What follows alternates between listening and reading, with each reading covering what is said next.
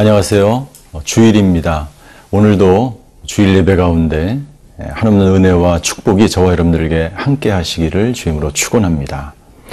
우리 그리스도인들에게 한 가지 의문이 있습니다. 그 의문은 뭐냐면 악인이 번성하고 어, 죄인이 예, 축복을 받는 것처럼 보여지는 것입니다.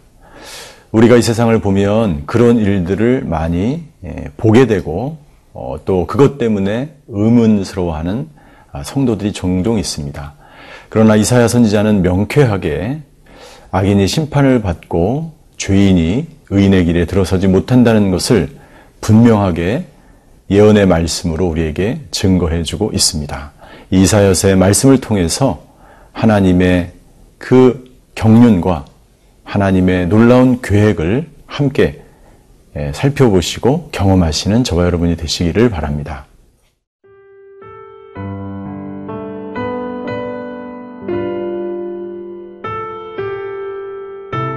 이사야 27장 1절에서 13절 말씀입니다. 그날에 여호와께서 그의 견고하고 크고 강한 칼로 날랜 뱀 리워야단 곧 꼬불꼬불한 뱀 리워야단을 벌하시며 바다에 있는 용을 죽이시리라. 그날에 너희는 아름다운 포도원을 두고 노래를 부를지어다. 나 여호와는 포도원 지기가 되며 때때로 물을 주며 밤낮으로 간수하여 아무든지 이를 해치지 못하게 하리로다. 나는 포도원에 대하여 노함이 없나니 찔레와 가시가 나를 대적하여 싸운다 하자 내가 그것을 밟고 모아 불사르리라. 그리하지 아니하면 내 힘을 의지하고 나와 화친하며 나와 화친할 것이니라. 후일에는 야곱의 뿌리가 박히며 이스라엘의 움이 돋고 꽃이 필 것이라. 그들이 그 결실로 지면을 채우리로다. 주께서 그 백성을 치셨던들 그 백성을 친 자들을 치심과 같았겠으며 백성이 죽임을 당하였던들 백성을 죽인 자가 죽임을 당함과 같았겠느냐.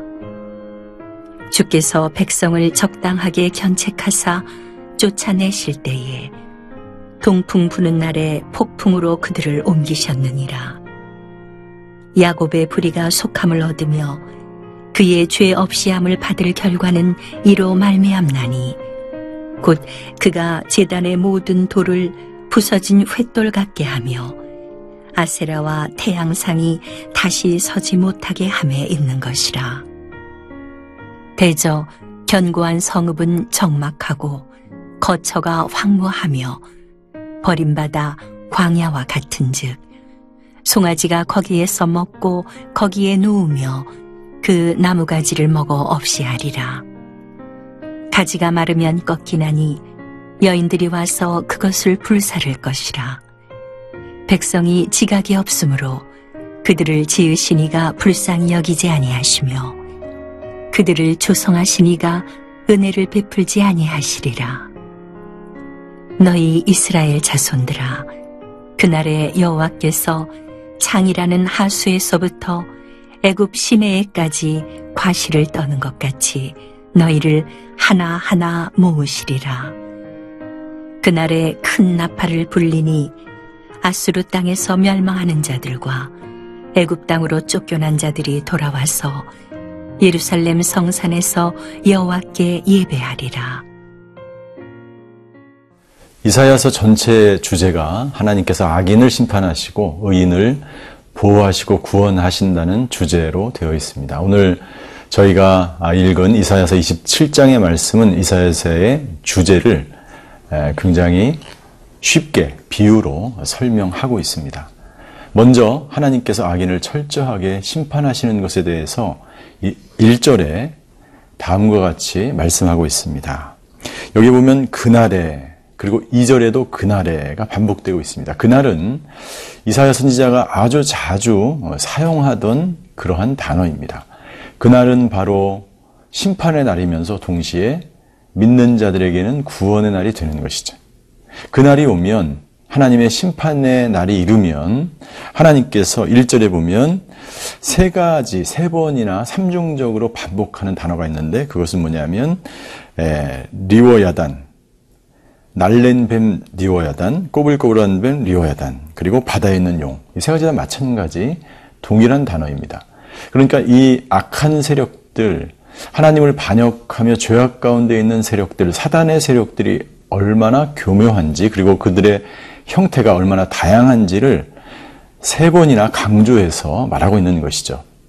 사단이 아무리 강한 칼을 가지고 어, 날랜 그러한 괴계를 깨하여도 그리고 꼬불꼬불하게 사람들을 혼미케 하여도 그리고 바다 깊숙한 곳에 움츠리고 있는 용처럼 그렇게 에, 악한 그런 세력으로 자리 잡고 있을지라도 하나님은 그 어떤 것도 어, 심판하시며 그들을 징계하시는 하나님이라는 것을 대조적으로 나타내고 있는 것이죠.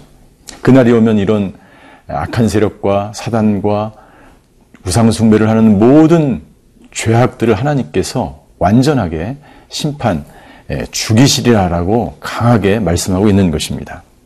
2절부터 6절까지의 말씀은 하나님께서 한 가지 예를 들으시면서 악한 세력들은 하나님이 철저하게 심판하시지만 하나님의 사람들, 믿음의 사람들은 하나님께서 이 포도원 지기의 비유를 통해서 하나님께서 그들을 보호하시고 구원하신다는 그런 내용이 예, 노래, 내용이 담겨져 있습니다. 그래서 3절에 보면 이렇게 되어 있죠.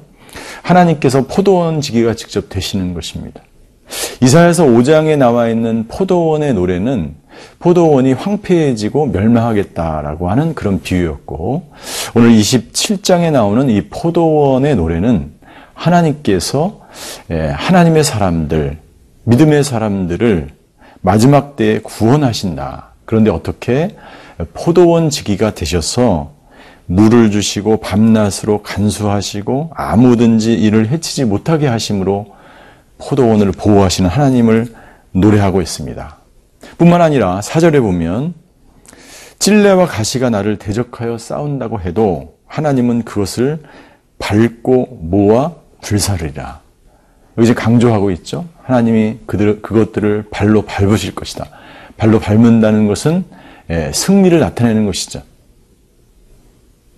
모든 사망의 세력을 하나님께서 발로 집 밟는 그리하여 모든 악한 것들을 무찌르는 그런 하나님의 능력과 위엄을 나타내는 것입니다. 결국 어떻게 되는 것입니까? 하나님께서 믿음의 사람들을 끝끝내 이것이 악인은 심판은 받지만 그날에 심판이 임하지만 하나님의 사람들은 하나님께서 포도원 지기가 직접 되셔서 그들을 보호하시고 결국 그들은 어떻게 되는 것입니까? 6절에 보면 뿌리가 깊이 박히고 꽃이 필 것이라. 그리고 그 결실이 지면을 채우리로다. 이것이 바로 믿음의 사람들의 결과인 것입니다. 여러분들, 악이 횡행하는 이때, 이 나라와 민족이 어떻게 보면 굉장히 힘들고 어려운 상황 가운데 놓여져 있는 이때, 죄악이 형행하고 악한 사람들이 잘 되는 것 같은 이때에 우리는 하나님의 심판이 분명히 있을 것을 믿으며 하나님이 허락하신 이 포도원 지기 대신 이 포도원 아래에서 열매 맺으며 꽃을 피우며 하나님이 기뻐하시는 삶을 살아가야 되는 하루가 될 줄 믿습니다.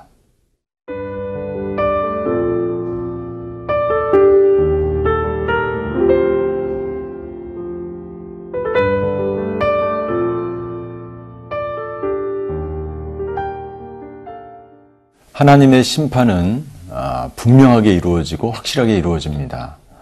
아, 하나님이 심판하시는 것이 너무나 두렵고 아, 또 정말 두렵고 떨림으로 하나님을 경외해야 되는 것은 하나님의 심판은 이 세상 가운데 실제적으로 확실하게 나타나는 것입니다. 이사야서의 특징 중에 하나는 뭐냐면 굉장히 자세하게 이 세상에 일어난 일들을 비유로 들으면서 심판이 어떻게 임하는지를 분명하게 하나하나 예언하고 있다는 것입니다. 중요한 사실은 그 모든 심판의 목적이 돌이키고 회복하는 데 있고 심판하시는 것은 멸망이 궁극적인 목적이 아니라 하나님의 백성을 회개케 해서 심판으로부터 회복시키고 돌이키시는 데 있다는 사실을 우리는 항상 명심해야 하는 것이죠. 하나님의 심판이 얼마나 철저하게 이루어지는지가 7절부터 11절까지 기록되어 있습니다.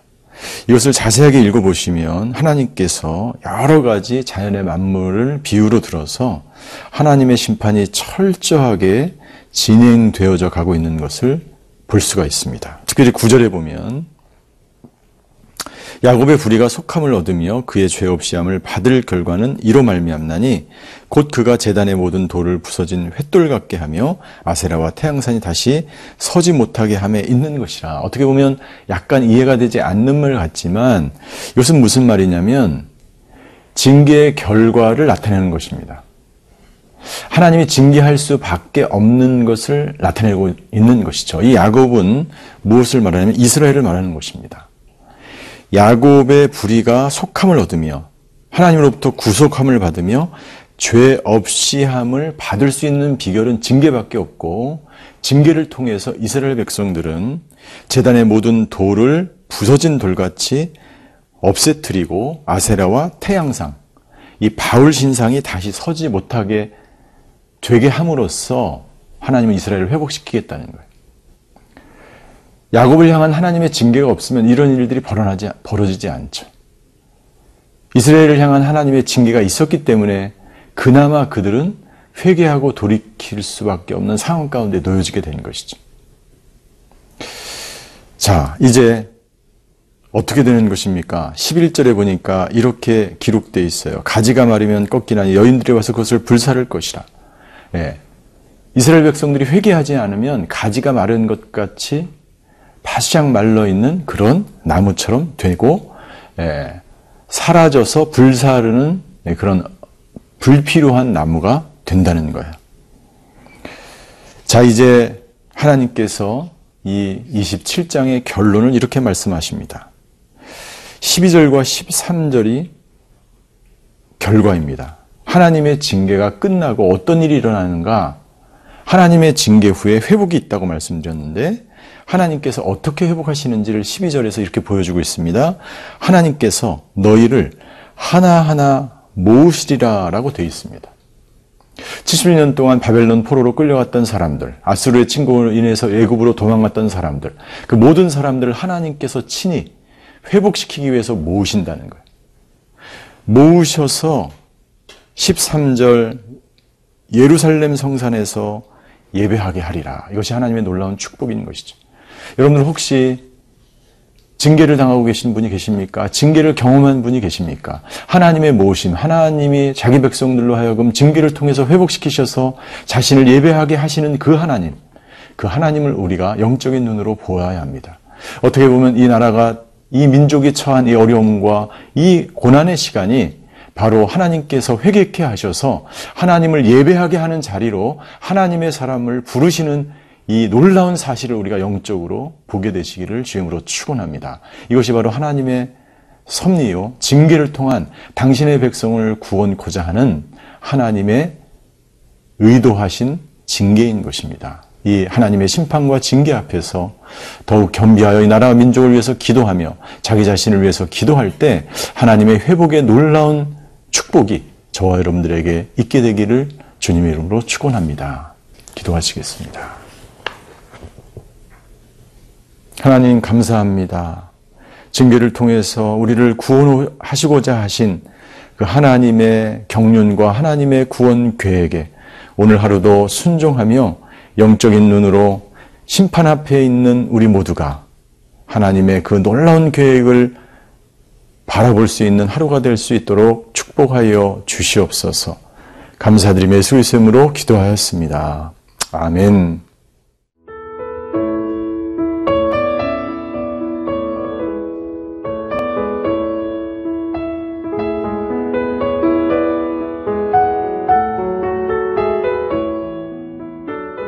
프로그램은 시청자 여러분의 소중한 후원으로 제작됩니다.